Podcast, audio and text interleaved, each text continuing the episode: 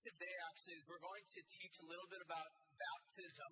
Um, it's because next week we're going to be having a baptism, so make sure that you guys know that what we're going to do next week for the service is rather than coming here for church, we're actually just going to have church at the beach. So we're going to uh, show up, you know, around 11 o'clock. If you want to be baptized, we're asking you to show up around 10:30, and we'll kind of give you guys some of the logistics and specifics as to how we're going to go about it. Um, but for the rest of you, just show up at around, you know, we're going to actually start the service at 11. So don't show up at 11 because that means you get, get there at 11.15. And uh, so get there like around quarter till. It's Memorial Day weekend. Things tend to get pretty busy. They're at the beach. Um, the past few years we've done this so that they have some sort of a festival that goes on. Parking does get a little bit slim at around 11. So my suggestion would be to get there at around 10:45 thereabouts make sure that you can get some decent parking. And, uh, you know, bring your lawn chairs, bring whatever it is that you need. We just encourage people come, bring lunch, and hang out. You know, have church. Uh, we'll have you know some worship, and then we'll have the baptism immediately following, and then we'll all go down to the water, which will basically be right there. We'll baptize people. So I know sometimes it can be a little bit tough. You get little kids, bring them. Just let them have fun. Bring a shovel for them, and that'll satisfy while we have Bible study in church and all that it'll be a great time. So we hope to see you guys out there. But one thing that needs you guys to be able to do for me is uh, you know, no matter how much we try to let people know that we're not going to be here next Sunday, somebody will end up showing up here wondering how come, you know, everybody got raptured except them. And um,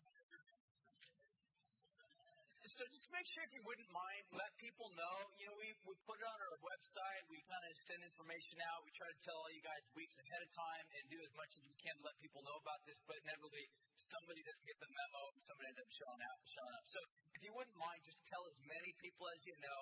Have them come on out. Um, and out of curiosity, right now, how many of you have never been baptized? You're actually kind of thinking about maybe being baptized. You're thinking about it. Yeah. It's awesome. Good. Good, good. I'm really happy to see that. Uh, my hope is that by the end of today, uh, a lot more of you will be convinced of the need to be baptized. So, what I wanted to do today is we're going to actually teach about baptism. Um, I think in all my history of being a pastor here, I really don't think of any time in which I've actually devoted uh, Sunday morning or a period of time in which we could just actually look at this. So for that, I apologize. I think it's important for, for the pastor to do that. I haven't done that faithfully, so I'm trying to backtrack a little bit here and make some things right.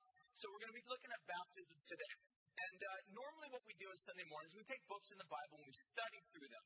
So what we'll do today, as I mentioned, we'll look at baptism. Next week, we will have a baptism. And then following week, we're going to actually start a brand new series, kind of leading on into the summer, going all the way to sort of the beginning of the fall. We'll be starting a series going through the Sermon on the Mount. So I encourage you guys to show up for that. It's going to be great. In fact, what we're going to be doing this summer as we go through on the Mount, it's going to be a little bit different than what we've normally done before as going through typical ser- uh, uh, series. What we'll be doing this summer is uh, we'll be we've got four full-time pastors at this church, and it will actually be having all of the pastors kind of take the Sermon on the Mount. We'll sort of collaboratively be teaching through the Sermon on the Mount. I'll teach two weeks, one of the other pastors will teach. I'll teach two weeks, another pastor. We'll make our way through the entire book. So, if you typically don't like me, you're alone. And uh, so it should be a really good time. I'm excited about it. it um, the Sermon on the Mount is really just an amazing book. It's a series or a sermon which Jesus teaches and really gets to the heart and the core of the message that Jesus communicates to his disciples and really in the broader sense to all those who would follow him.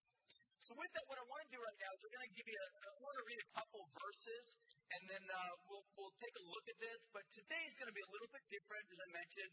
It's been more of a teaching, be more of a teaching, whereas Sunday morning sometimes could typically be more along the lines of preaching, proclaiming. Uh, today will be a little bit more of along the lines of teaching. So little bit towards the end, I'll shout at you and I'll yell at you a little bit, just so that you feel like you got your money's worth. But for right now, what I want you to do is to turn it in your Bibles to the book of Matthew, chapter 28. Because I want to read two verses first before we jump in. And, uh, and then we'll say a few things about baptism, then we'll finish up with some worship and, uh, and uh, wait on God like that. So, uh, Matthew chapter 28, verse 18. And then Acts chapter 2, verse 37. So kind of put your finger at Acts chapter 2, verse 37, and then go back to Matthew 28. If you guys don't have a Bible, I encourage you, we do have Bibles in the back, grab one. If you perpetually don't bring a Bible, we're going to have some time at the end to repent. And, uh, you know, it's just good to bring a Bible. When you come to church, bring a Bible. You know, it's good. You show up at a baseball game, bring your mitt. You never know. You might catch a ball. So bring your Bible. If you don't have one, we have them back there. We got some ushers if they want. You know, they can maybe get you one. But um, Matthew 28, we're going to start off with this particular passage. I'm going to read it, and then I'm going to jump on real quickly to Acts chapter 2. We'll read that little passage. Then I'll pray, and then we'll get to work at the, large, at the larger subject matter of baptism, what's about. So Matthew chapter 28, verse 18 says this. Jesus came, and he said to his disciples, All authority in heaven and on earth has been given to me. Go therefore, make disciples of all nations, baptizing them in the name of the Father, and of the Son, and the Holy Spirit, teaching them to observe all that I've commanded you, and behold, I'm with you always, even to the end of the age. So Jesus makes this declaration, tells his disciples, he says, Here's what I want you to do. This is typically called the Great Commission. Tells his disciples, go to all the world and make disciples. Communicate to them, preach to them, give them the good message and the good news that I have come, I've forgiven sin, I've washed away transgressions, I'm restoring fellowship between uh, sinful man and holy God. Let people know about this. And as you do, and as they respond, what I want them to do is I want you to baptize them. So Jesus gives this specific detail, baptize them. Now jump forward, if you would, real quick, quick to the passage in Acts chapter 2. Acts chapter 2. Verse 37 says this, And now when they heard this, they were cut to the heart. Peter's preaching on the day of Pentecost. In fact, this is exactly 50 days after Jesus, uh, a little bit less than 50 days, I should say. Jesus is, uh, Jesus makes his proclamation to his disciples. Now, several weeks later, Peter's up preaching. He's communicating. This is, happens to be on the day of what's called Pentecost. The Holy Spirit has descended. There's a lot of miraculous signs and wonders and things of that nature that are actually happening here. There's a lot of people that have questions. They're asking Peter what's happened. And uh, then Peter turns to the crowd and he says, Here's what's happened. He communicates to them. Their response to Peter's proclamation of the message is in verse 37 Now, when they had heard this, they were cut to the heart, and they said to Peter and the rest of the apostles, Brothers, what shall we do? So here's the question of the hour. What are we supposed to do? You preached to us about Jesus. You told us about the gospel. You told us about what's happened. What do you want us to do? What's the response that's legitimate, that's good, that's appropriate? And here's Peter's response. Verse 38. Then Peter said to them, Repent and be baptized. Everyone. Jump on down to verse 40. He says, And with many words, and he bore witness and he continued to exhort them, saying, Save yourselves from this crooked generation. So those who received the word, they were baptized. And they were added that day about 3,000 souls. So basically, what this little message in Acts tells us is that every single person that heard, or not just simply heard in their ears, but actually received it, meaning they were impacted by it. They were touched by it. They accepted it. They were moved by it. You know, there's a difference, obviously, between just gathering a bunch of information, sitting in a lecture, listening to the professor, you're taking notes. There's a difference between just simply cognitively taking in information and actually receiving information to where it brings about transformation. Some of us, we go to church, it's just mere information. How do you know? How do you know if you're just one of those people that take in information? It's pretty simple. Your life never changes. Your life never changes. You hear the Bible taught, you hear it talk about repenting from sin, you never do. You hear the message spoken, you never change, your desires never are altered, your heart never becomes in love with God. It's a pretty good indicator of the fact that you have just simply heard the message, but have never really received the message. In the Acts passage, those who received the message were baptized. They repented from sin, and they were baptized. So, what I want to say before we jump in is this is what happens in baptism is we're going to see that this is communicated by Jesus as a means of what the church is to do. And we see this beginning to be practiced in the book of Acts. And it's taught about throughout all of the other epistles that Paul and Peter also write. So this concept of baptism, Jesus gives. It's practiced by the early church in the book of Acts. It's taught about. Therefore, today, church is to honor that, is to accept that. uh, the, we typically call this a sacrament, meaning that this is something that Jesus initiates. If you're trying to figure out how many sacraments are there, technically in the Bible there's only two. One of which is baptism, the second of which is, anybody know? Communion. Both of which Jesus gives as commandments. He says, do these things, and when you do them, you'll be showing forth, you'll be demonstrating something of the grace of God uh, that has come down upon you and that is ultimately being shed beyond you into the lives of other people. So therefore, do these things in remembrance of me. Every time you do a baptism, it is speaking forth the story. So that's what we're going to basically be looking at. We'll be asking a series of questions and trying to understand the significance and the importance of baptism. So I'm going to pray, and then we'll get to work at this largest, larger subject of baptism, what it's all about. Father, right now we just ask you that you would help us. We need your strength, we need your wisdom, we need your eyes to be able to see these things in the Bible. We don't want to be like people that just cognitively receive information. God, we pray that we wouldn't just simply have information, but that we would actually have revelation. And that revelation would be known by transformation. Our lives would be changed.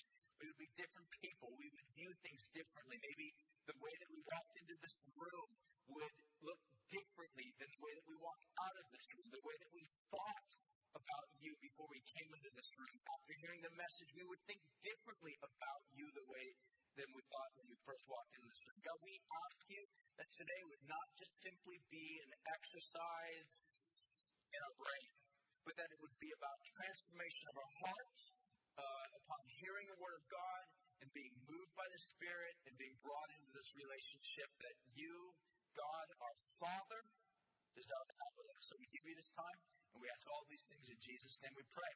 Amen. The first question I basically want to ask as we sort of jump into this is really just the simple question what is baptism? I'm, I'm more or less looking at the larger concept of what does the word baptism mean? Now, you know, it's important to note in the world in which we live, it seems as if everybody has a definition for any type of word they want. And that's what Wikipedia is all about, right? One of the concepts like everybody can make their own definition. Whatever it is to you is what it is to you. That's fine. It might not mean something else to me. All that's great, except for when you're signing documents that like are legal, and have to do with buying a house. You know, I mean, there's not a lot of like postmodernism that goes into those type of documents. But the idea of being able to just make up what we want, the way we want, how we feel it, in terms of just kind of thinking about stuff, doesn't fit when we read the Bible. So what I want to say by that is when we read the Bible, there's certain terms that appear. It's not okay for us to just simply take those terms and make up whatever we want about those terms. It's not okay. What we need to do is we need to basically ask the larger question, well, what did the word mean when it was originally written? How did it appear in not only the Bible, but also within the larger context of that culture? So, of words that you find in your Bible, were also words that were used within the culture. So they had similar type of meaning. So we can read a word uh, from a book 2,000 years ago, and it might change its meaning. Give an example. Uh, terrible, right? You know, I, I, I like reading Puritans, and every once in a while, Puritans will talk about, and the Lord God is terrible. I'm like, that's blasphemy. He's not terrible. He's good. You know, and the idea terrible used to mean like inspiring awe, right? He's terrible, mighty, full of awe. Awful, right? It's like when we say the word awful, it doesn't mean like full of awe. Awful means horrible, right? Anyways, you guys get the idea. What I want to point out in terms of this is the idea of baptism did have meaning in the first century context. So the word actual baptism comes from the, there's two Greek words in the Bible that the word uh, that are translated baptize or immerse or whatever. The first is bapto, and then the more specific, the more general one that's, that's used, I should say, more regularly is the word baptizo it's sort of the, it, it takes it from the word bapto, and it's uh, sort of um, emphasized. It literally means to immerse. It was a word that was used in the first century for, let's say, if you were a textile specialist. Right? Oftentimes, what you would do if you somebody, you know, part of your job was to make clothing or textiles that clean and bright and brilliant, white and nice. So what you would do is you would get these soiled, filthy, dirty textiles that, you know, come off of sheep, let's say. And sheep are dirty, and so you've got to make this thing look nice, it. So what you do is you put it into a solution that's sort of like bleach, and you, in first century language, would baptizo the textile. You would immerse it into this bleach, into the solution, and uh, you would pull it out, and it would be made clean. And that was the idea of baptizo. And so it's important to note that, you know, when you read in your Bible the concept of baptizo, baptism, that's typically the Greek word that's used there. It means to immerse or to be enveloped by or surrounded by. That's kind of the concept or the ideas that are being conveyed there. But you can see sort of this is the way in which the word's translated. Like the Baptist in uh, John the Baptist for baptize or past tense baptized, baptizes, so on. and So you get the idea. Um, so what I want to say re- with regard to that is the idea. That's the concept that's conveyed. Um, there are also baptisms in the New Testament that are not specifically with water, although water is sort of the main literal concept implied. Uh, there's also a metaphorical concept of baptism. For example, uh, John the Baptist talks about Jesus will come with a baptism of fire. Right? You have these ideas of baptism of fire. Now, what does that mean? It means great trial, great hardship, great difficulty. Right? That's the idea that's being conveyed. You're enveloped in these flames, and these flames might be difficult and hard and triumphant, and you know you're having a hard time through them. And so we use the phrase or the idiom, I'm baptized in fire, I'm going through a really hard time. Well, the New Testament would use this concept of baptism in terms of the literal sense of being baptized into God. Jesus says, Go into the world, make disciples, baptize them into the Father, Son, and the Holy Spirit.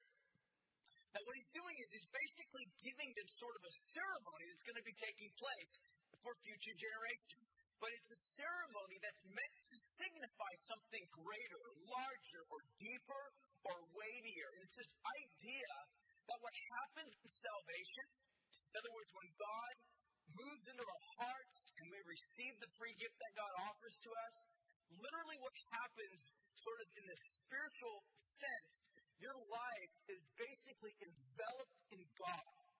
You become part of God. You become baptized into God. You're not God, but God sort of envelops you. He surrounds you.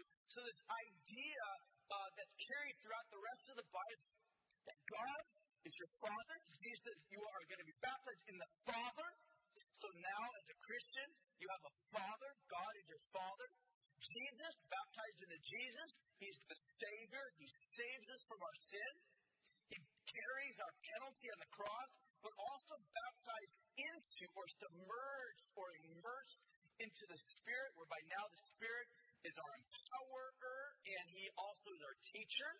So that's the picture. That's what's happening here. Jesus says, when somebody who's outside of covenant relationship with God is brought into covenant relationship with God, it's as if he is being immersed into God. I want you to feel that. If you're a Christian here today, and you're looking at your life, like life's hard, it's tough, I know what I'm doing, there's a lot of difficulties, I want you to just stop and I want you to think for a very brief moment that your life, that's very brief, is literally wound up or found in or enveloped by God. Just think about it. You might look at your life and think, I'm in the middle of hardship. You might be in the middle of hardship, but you are also in the middle. That God has enveloped you in a baptism where He has brought you into Himself.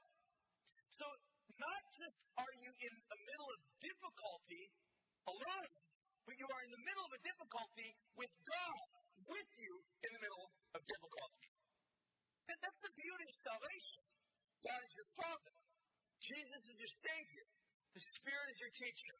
It's this amazing relationship that Jesus says, Go and pronounce to those who have received me that they are baptized in the name of the Father, Son, and Holy Spirit. So that's the concept, that's the idea of what baptism is. Now, what is sort of the history of baptism?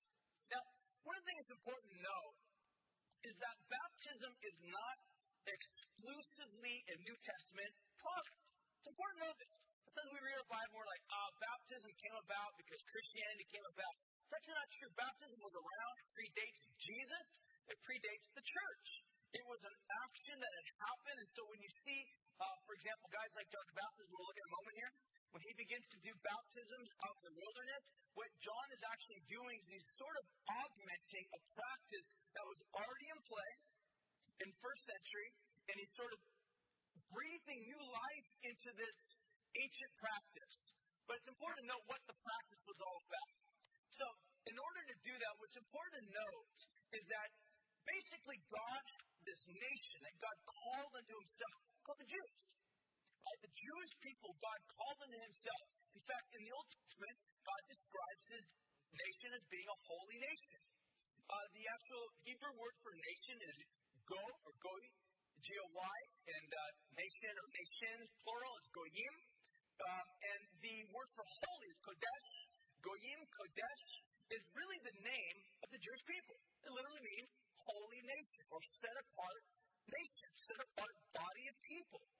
And what happened is throughout the ages of uh, Jewish history, what had happened was they were, they were surrounded by other nations that weren't holy. They didn't love God. They didn't worship God. They worshiped false gods. They were paganistic. Paganistic. They uh, uh, offered sacrifices of babies, and they were just basically people that did not want to have God as the center of their life. They were polytheistic, and God says, separate yourself from the nations. So what you have basically is this concept or the idea of nation taking on a negative connotation. Originally it was positive connotation. Uh, Goyim, Kodesh, holy nation, Jewish people.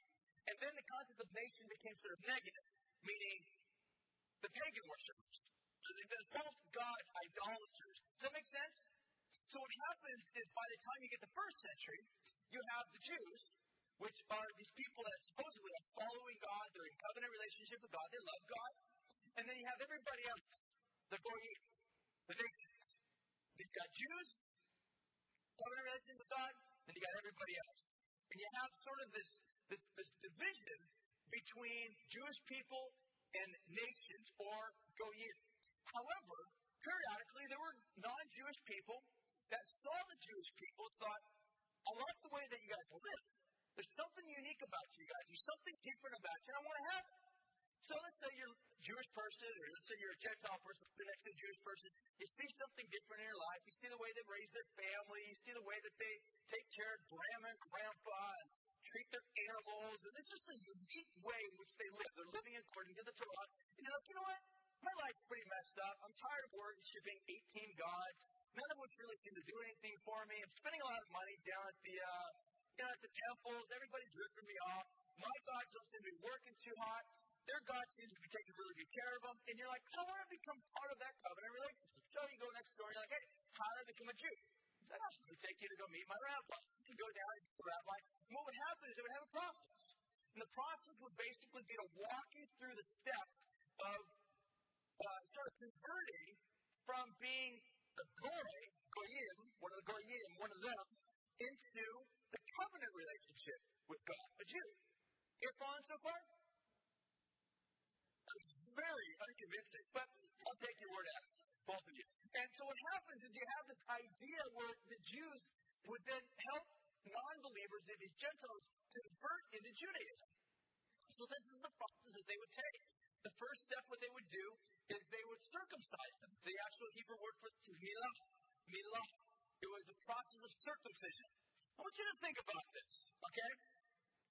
And this is really, I don't think too hard about it, but just, just think lightly about it. But just, I want, I want you to think about this, okay? Here you are, and you're like, oh, I want to become Jewish. You go to your buddy next door, he's like, yeah, come see my rabbi. The rabbi's like, okay. You want to become Jewish? Like, yeah, yeah, yeah. Like, okay, here's what, what do I got to do? Here's what you got to do. Drop your pants off in the night. What are you doing? Like, I'm going to circumcise you. That, that's what we do. We circumcise Goyim to bring them into the covenant relationship with God. That's what circumcision is. Right? And, and the whole point behind this is this was the means by which uh, the nations were to be identified as God's chosen covenantal people, was circumcision. So here's, here's what I want you to see about this. There was an ancient rabbi that said this. It gives a little bit of an insight as to how they viewed circumcision. A guy by the name of Hillel says this to those that were going to be converted. He says, He who separates himself from the foreskin is like one who separates himself from the grave. I mean, they, they took seriously. They looked at this idea that if you were uncircumcised, you're in death. If you're circumcised, you transfer from death into life through this action of circumcision. So the first step is circumcision. All right. Second step would be um, immersion or mikvah is the actual Hebrew word. You can go through the process of immersion. This is significant because this is beginning to shape this larger context for baptism.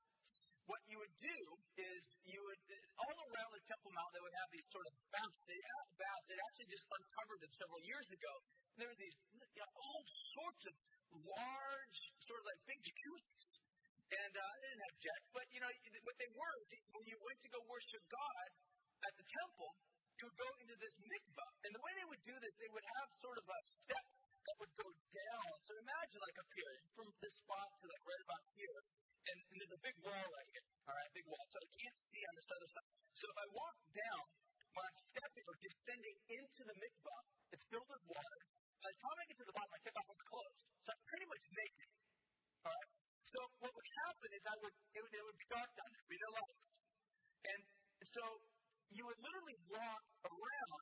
The wall would kind of jet out about here in the water. As all your clothes are taken off, you would walk around the wall, but as you come back up, you would be handed a new garment. And the signification is this is that you would become clean. You would wash yourself, but as you went down, you would take off your old garments, your old clothing, and you would go into the waters as a means of being cleansed, and you would turn around the corner, and you would take literally 180 degree turn. Repentance. You repent. Your past life behind you, you're washed, you're cleansed, you come out, you're wearing brand new clothing, signifying new person. And oftentimes, part of this whole ceremony, they would give you a brand name, to change your name, sort of a, a baptized or a mikvah or immersed type of a name where you are a new person, you got a new life, a new uh, future ahead of you in which God is now your king. Okay? That was the idea. And then the last thing that you oftentimes would find is uh, the sacrifice is a korban, where you would basically bring a sacrifice to the priest, he would offer it, and then he'd sit down and kind of have a little bit of a barbecue meal. He'd literally sit down with the priest, he'd barbecue the meat, he'd eat a little bit of it, he'd eat a little bit of it, and you're you're you're inducted. You're you're you're a convert now. You're a proselyte. This was the idea. This was the this is the pattern of what would happen for non-Jew to become a Jew. Okay, fast forward a little bit into the ministry of God by the name of John the Baptizer probably familiar with the story, but I want to make sure that you understand what's happening here. There's a guy by the name of John the Baptist who's thought to actually be the cousin of Jesus. He has this ministry. What he does is he goes out into the wilderness. He happens to be the son of a Levite. It's really important to know this because his dad literally was sort of an on staff, you know, paid priest for Judaism.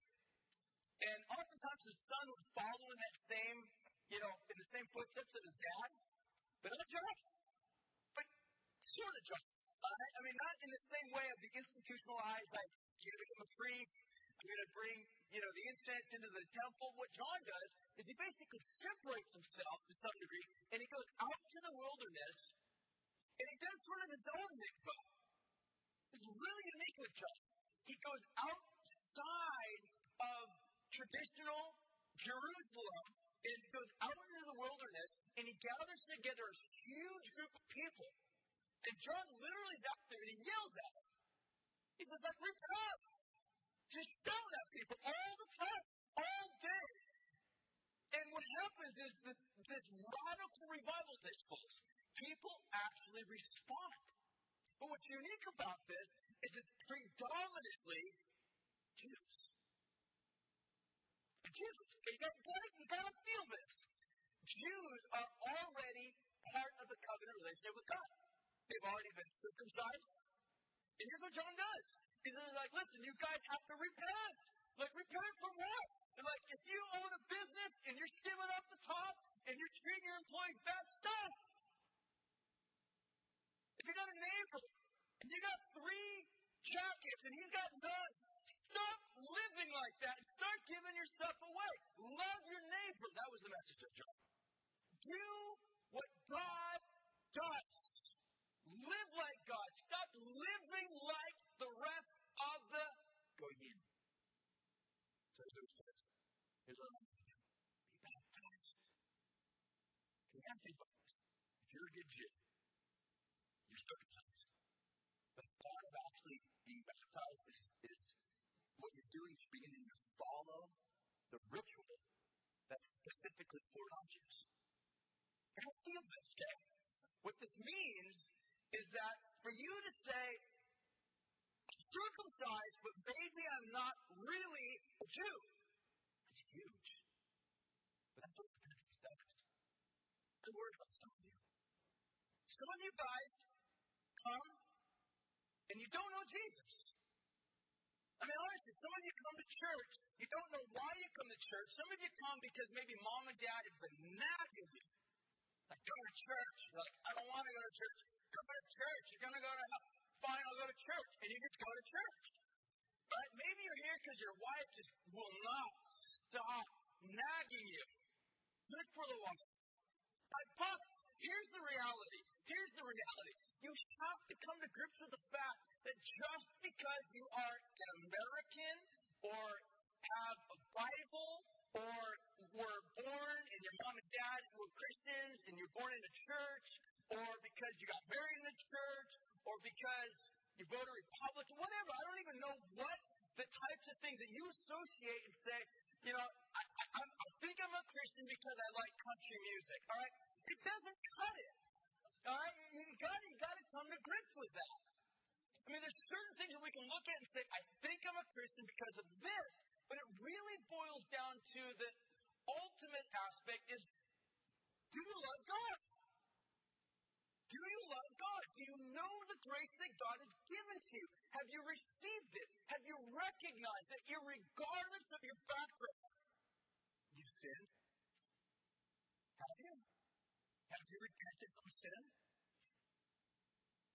Because some of you come to church and you do sort of religious activity, but there's never any change. You don't change. And that's what concerns me most for some of you, because you hear the message. You go to churches and you hear the same message. You got friends around you that are saying, stop doing that. Don't live like that. Trust God. And you're just like, I'm fine. And you're really not fine. I mean, the bottom line is God wants to bring you into life, guys. Okay? It, it, this is not about deducting points off your scorecard, and one of these days He's just going to scorch you. This is really about here and now, God saying, I want to give you life. But you're living in death. You're choosing things that lead to death. That's what John's message was. Repent. Be baptized. And by hundreds, maybe thousands, were basically taking this plunge saying, we have to something different. In the flesh, in our circumcision, we're Jews, but in our actions, in our hearts, we're just like the Gentiles. We're just like those other nations that don't know God. We're just like everybody else that has this plurality of deities. We don't really, truly, in the actions, in the activity, the part of our hearts, really don't know and love this God. So therefore, we will step down into the mikvah, into the Jordan in this case, be baptized, and come forth again. That, that was John the Baptist. The last thing is this, Jesus comes to John one day. This is, this is blowing my mind. Jesus comes to John and says, I'm going to be baptized. And John wants to for that. It's the same way you probably are like, what? Why does Jesus need to be baptized? If that's the significance of what baptism was all about, if it was really this idea of identifying yourself with a sinful nation of people that have sinned against God, who corrupted themselves, why would Jesus need to be baptized? Well, that was a trick question of doctors. You don't need to be baptized. He's like, I've got to be baptized. So like, no, no, you need to be baptizing me, not me baptizing you. Jesus is like, nope, you got to baptize me. And Jesus says his little statement. He says, I must do this to fulfill all righteousness. So here's what I think Jesus did. Saying, I, even though I'm Son of Man, Son of God, never sinned. The purpose for which I've come is to identify with sinful nations, made up of sinful people. I will be with them in the fires, in the grave, in the death. And I will do that as a journey from heaven to earth to seek and save those who are lost. I will go to the grave to find those who have abandoned the Creator to save would have come for the purpose to identify with sinful man. You guys, this is precisely why we love Jesus the way we do. And I want you to see this is because God is so good and so loving. He steps from His kingdom into our world, identifies with us as sinful people, though He never sins, for the distinct purpose rescuing us from the grave. How? By going to the grave Himself. But the rise again to life, taking some. And some of you here are recipients of it. Some of you know what it means to be snatched from death and brought into life. That's why we love Jesus. That's what happens. Okay, the next question I want to ask is this What really is the purpose of baptism? Uh, I'm going to jump this real quickly. All throughout the Bible, if you haven't noticed this yet, pick up on these themes, that God has this tendency to speak a lot in terms of pictures. Right? God uses like um, if God were a director of a movie, it'd be like God's really into making sure that the set looks excellent. Right? Maybe it's like God's like a director. He's like, listen, I want to remember that particular scene time and time and time again. So I'm going to put flashbacks from that scene all throughout the movie. Right? That's the kind of the, the picture, the idea. I'll give you some examples of this. Uh, for instance, um, when God called Abraham, we looked at this a little bit. When God called Abraham, he says, Abraham, here's what I want you to do. I want you to circumcise yourself. This is crazy because Abraham's an old man now, and Abraham's like, God, how do I have a relationship with you? God's like, Abraham, grab that knife over there on the table, and I'll tell you how to be made right with me. Like, okay, God. You know, it's like, you, you know, thank you, God, right now for Jesus. Isn't that wonderful? Some of you are like, how do I become a Christian? You're like, I'll tell you, you know. you know, that's not how we do things anymore. And that's amazing. I'm happy for that. But that's the way it was for Abraham. God says, Abraham, circumcise yourself. And when you're done, circumcise your boys. Circumcise the servants. Circumcise everybody under the roof of your house that would be a part of covenant relationship with me. That's what happens.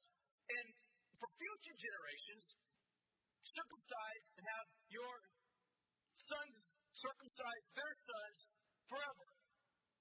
So to this day, Jews, eighth day, child born, is circumcised. Now, think of it this way. No comment. Think of it this way. If you, let's say you're 12 years old and your mom has a baby, you're a Jewish family, and eighth day, your mom pulls, or, you know, takes your kid, takes your new brother, takes your new brother down to the rabbi, don't think it would daughter, but takes your brother down to the rabbi, whatever, and then the rabbi takes out a knife and he begins to perform this action of circumcision. Now you're a 12 year old kid, you're a little bit, you know, aware of things, and you're, Mom, why? Or Dad, why? Why is it happening? What happens is moment where the father now answers the son or the inquiring sibling is like, listen, here's what happened. Many, many, many, many, many moons ago, our great, great, great, great father Abraham was brought into covenant relation with God and he circumcised himself and then therefore circumcised every other son subsequent from him. To this day, we circumcise every child that's in part of the covenant relationship. See what happened? It's a teaching moment through a graphic image. Give me another example. Um, when the children of Israel were in Egypt, they came out of Egypt, and one of the events that God had them do was to take a lamb, to kill it, to put the blood on the doorpost on the sides of the house. And uh, God says uh, He basically instituted sort of a ceremony that was to happen every single year on the same day, every single year, and it was called the Feast of Passover. And the whole intention behind this was that when you sit down around the meal, and you are eating bread, but this time the bread's flat bread. All right? If you're used to family and bread's like a staple of life, you're used to like these nice, big, warm, you know, fluffy loaves of bread and butter or whatever, whatever you know, and then that particular night out of the year, mom brings out of the oven this like this bread that's like flat, it's all sick looking, and you're like, why are we eating like flat bread today? What's up with this, mom? What's up with this, dad? Dad's like, oh, I'm glad you asked because I'm going to tell you the story. He tells the story there. The story of how God redeemed the people of Israel. And on that particular night, they were in a hurry to get out of Egypt. They didn't have time to leaven their bread. Therefore, they just ate unleavened bread. That's why we eat unleavened bread. That's why we eat uh, the things that we do this particular night is a way to remind us of God's great grace working and moving in our lives, and we're recipients of that. So that's what this night's about. And we can teaching on every single year, good Jews keep the Passover as a purposeful reminder of what God had done for them through the Passover. But we do the same thing as Christians. We celebrate communion as a sign to remind us that when we eat the bread, we drink the cup, we remember in this graphic picture, in this form of a symbol, of a scene. It's like a snapshot. The purpose, snapshot. It's, it's, the purpose is to take our minds back to a scene 2,000 years ago where Jesus hung on a cross for your sin, bled for your sin. And we eat the bread, we drink the cup, and remember Jesus died for me. Every time we eat the bread and drink the cup. That's what baptism does. It reminds us of what God has done. Here's some examples. Romans chapter 6. Romans chapter 6 says this. Verse 1. Just turn there real quick. I'll read a couple of these. It says, What shall we say then? Shall we continue in sin that grace might abound? By no means. How can we who died to sin live any longer in it? Do you not know that all of us who are baptized into Christ were also baptized into his death? And we were buried, therefore, with him in baptism into death, in order that Christ Jesus was raised from the dead by the glory of the Father, so that we might walk in newness of life. So here's what Paul's doing. There's people in the Roman church that are asking these questions. Now that I'm a Christian, and I've forgiven of all my, all my sin, can I live any way that I want and do sinful things? Because after all, after all, God forgives, right? Paul's like, you don't get it. You just don't get it. You don't understand what's happened. You went into the water. You went into the grave. Something happened whereby you spiritually died. But you didn't stay there. Because part of the newness of life, part of the miracle of resurrection is God brings you from death through a 180 degree turn to life, whereby you're a brand new creature. So Paul's saying, if you think that you can continue to live as a new creation, whereby your actions in your life are perpetually sinful or acting just like the rest of the Gentile nations, he's like, you, you don't get it. You can't live like that. I mean, we will periodically sin. That's not what he's saying. But he's saying that something has changed when we rise out of the grave and into the newness of life. We're new people with a new heart, with new desires, with a new family, with a new relationship with God. We are new creations. It's exactly the New Testament phrase. All of this arises out of this larger context of we have been baptized into this relationship but we rise into a brand new life. That's what happens when you're a Christian. Here's another one. Um, Ephesians chapter 4, verse 6. I just want to read this one and, and wrap things up here. Ephesians chapter 4, verse 6 says this For there is one body, one spirit, just as you were called in one hope of your calling, one Lord, one faith, one baptism, one God, Father of all, who is above all, through all, in, in you all. So here's what Paul says. He says, There's just one baptism whereby God has saved you, has changed you. It's baptism. So, in a sense, what I, what I think, you know, if I understand the concept properly, um, we are literally saved.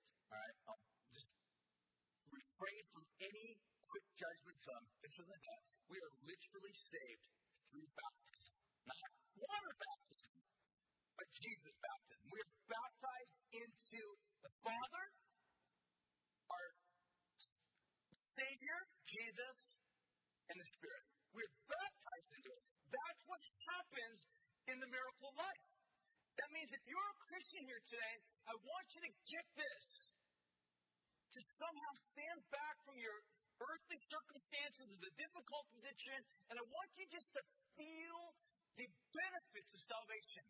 That what God has done, whereas at one time you were not a part of this covenant relationship with God, you were a sinner, you were part of one of them, Goyim. You're outside of fellowship, outside of relationship with God. In fact, the Bible says that you are actually a child of wrath. But what happened is that God, in grace and love and mercy and in kindness, reached down to you, sought after you, went after you all the way to the grave, wraps his arms around you, and brings you into the fellowship of Father, Son, and Spirit. That's what salvation is. You didn't earn it. You didn't deserve it. You couldn't have bought it. All you had to do was receive it. That's salvation. All of us have gone astray. We've walked away from God. We've avoided God because we have felt soiled. We have felt defiled. We have felt sinful. And we don't want to have anything to do with God. So therefore, what's the solution for mankind? Fig leaves. Everybody tries to sew together their own fig leaves to avoid God at all costs. When the heart of God is to say, I will go after those who have sinned and rebelled and offended, and I will go to them all the way to the grave to save you. That's how much God loves you. It's an amazing story. And that's what God does in bringing you from death into life. So check this out. Father. He's your father. Some of us, that's a hard word to swallow because some of us have had really poor examples of earthly fathers. I encourage you, if that's you, read your Bible a lot. Read your Bible a lot. What you'll find is that God's actually an amazing Father. But we have Jesus who's our Savior. We don't deserve to be saved. We've done everything to offend God, but God, in His goodness, has sent Jesus as our Savior. And we have the Holy Spirit who fills us with His strength, but He's also our teacher. He teaches us about God. And you're looking at your life, you're like, my life's hard. I want you to feel what God has done for you today. That's what baptism signifies. So here's what happens. It really is this idea of demonstrating in a very visual sense what God has done. So we go under the water as a means of portraying, demonstrating what God has done for us in salvation. That's what Jesus says go and be baptized. Make disciples. Baptize them. That's what all throughout the book of Acts you see what happens when somebody responds to God. They get baptized. Okay? I want to finish with this very last question and really just kind of be straight up and just sort of why, ask them, why is it that people are not baptized? Why do people not get baptized? Uh, first answer, I think, is just ignorance. There's a lot of people that just don't know. They haven't learned about it. They haven't heard about it. They didn't have a pastor yelling enough to get baptized. I don't know. Um, I hope to fulfill that role and just take care of that vacancy right now and yell at you until you get baptized. And love, of course, because I want you to be a part of that blessing. The Spirit said you want you to be baptized. But, you know, ignorance is one of the big reasons. People just don't know about it. They're not aware of it. Um, the second reason, I think, is pride. I think a lot of times people are just like, baptized? Everybody's been staring at me. That's pretty weird. My faith is a little bit of a private deal. If you look at it as if my faith is just simply a private deal, you, you, I, think those are subtle, quiet cover ups for pride. Really do. Basically, the quiet cover ups that just say, I don't want to be bold. I'm embarrassed what God's done for me. I don't want people to know about this. Really, I'm afraid of what people will think about me if they see me take a public stance for God. It's really self or centered upon self, pride at the root. Let me give you an example. When I was uh, around 19 years old, I became a Christian when I was around almost 16 years old. And what had happened was I got involved in a really great Bible study, really great church. I grew. I uh, shortly after, about a year and a half, two years later, I got involved in teaching a Bible study. I had never been baptized. I'd gone to a high school retreat, high school camp. I was actually a uh, counselor at that particular time. I was out of high school. We were in a swimming pool, and the pastor's like, "Okay, anybody want to be baptized?" And I'm thinking, oh, baptized. This is horrible. I was brought up Catholic, so I was baptized as a baby, and I knew, I don't know, man, I, I'm not sure that's legit or not because I didn't believe in Jesus. It's hard to believe when you're like eight days old. And, uh, you know, I'm like, but I remember sitting there on the edge of the pool, my feet were in the water, just thinking, you know, if I go forward now and let people know I'm going to be baptized, then I've been teaching a Bible study. People might be thinking, you know, I don't want, I don't my pastor to think, this dude's been teaching a Bible study, he's never baptized? That's horrible. You know, I'm just thinking, I can't do that. I'll let him down. Maybe I'll get fired from my job. I don't. I wouldn't work. But it's just an idea like I was embarrassed. It was really my pride. And I remember this, this inner struggle that just says, I got to do it. And I just got off the you know, little thing I was sitting there. I just jumped in like, maybe baptized. It was the most amazing day. I still remember it. It was just this sort of breaking free from this sort of weird sense of like, I don't, I don't want people to think weird thoughts about me, you know, and I just did it. Uh, the third reason I think is apathy. This is a horrible. one. It's kind of where people just like, just don't care. Say, ah, no big deal. Why be baptized? You know, no big deal. Is that part of like the whole institutionalized church thing? Actually, it's not. It's part of the Bible thing, all right? I mean, it's just like, it's, it's what the Bible talks about. Jesus gives it. He says, just do it. Don't be apathetic. Don't look for reasons or excuses. Don't let apathy be the reason for your disobedience. And the final reason I think is just people are not believers. They're just not Christians. The other reason I think many people are not baptized is they just have not come to know Jesus as their Savior and been washed in His blood. All right? So if you're here today and you are a believer and you've never been baptized, I would urge you, be baptized. You're here today, maybe you're like, I was baptized when I was really young, but you're not a believer, I would urge you, don't rely upon an activity that you did. Trust in Jesus. Trust in Jesus. Believe in Christ and be saved. Turn from your sin and be baptized. We're going to do it next week. All right? Next week, we're all going to go down to the beach. I want to say one last thing about this. Please, please, please don't look at this as an opportunity to be like, sweet, I'll bail on church next week. It's at the beach. I know what it's like. Sometimes, you know, it's like we live in the Central Coast. We're used to certain things. We come into a, you know, an auditorium here. It's like churches have an auditorium. You know, it's like, gosh, I don't got to go to the beach. I got to pack in chairs. I got to put on suntan lotion. You know, I got to sit in the sun. I know, guys, life is tough on the Central Coast. It's hard being a Christian here. I understand. I totally understand. It's tough. Okay? It's really tough to be a Christian in San Luis. But what I want to say is this, is that baptism is one of the most amazing things that happens in the church. It's really the celebration of watching people that have gone from death to life, who've gone from being soiled, stained, to becoming clean, being folded, being immersed in the living God. And us watching them, celebrating with them as they take that plunge as a very public way of pronouncing God's goodness. Yeah. So that's what I want to say.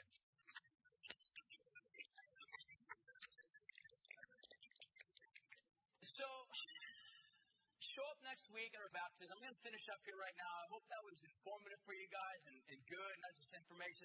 Dave's going to come on up and he's going to lead us in a few songs of worship, and then uh, we'll dismiss.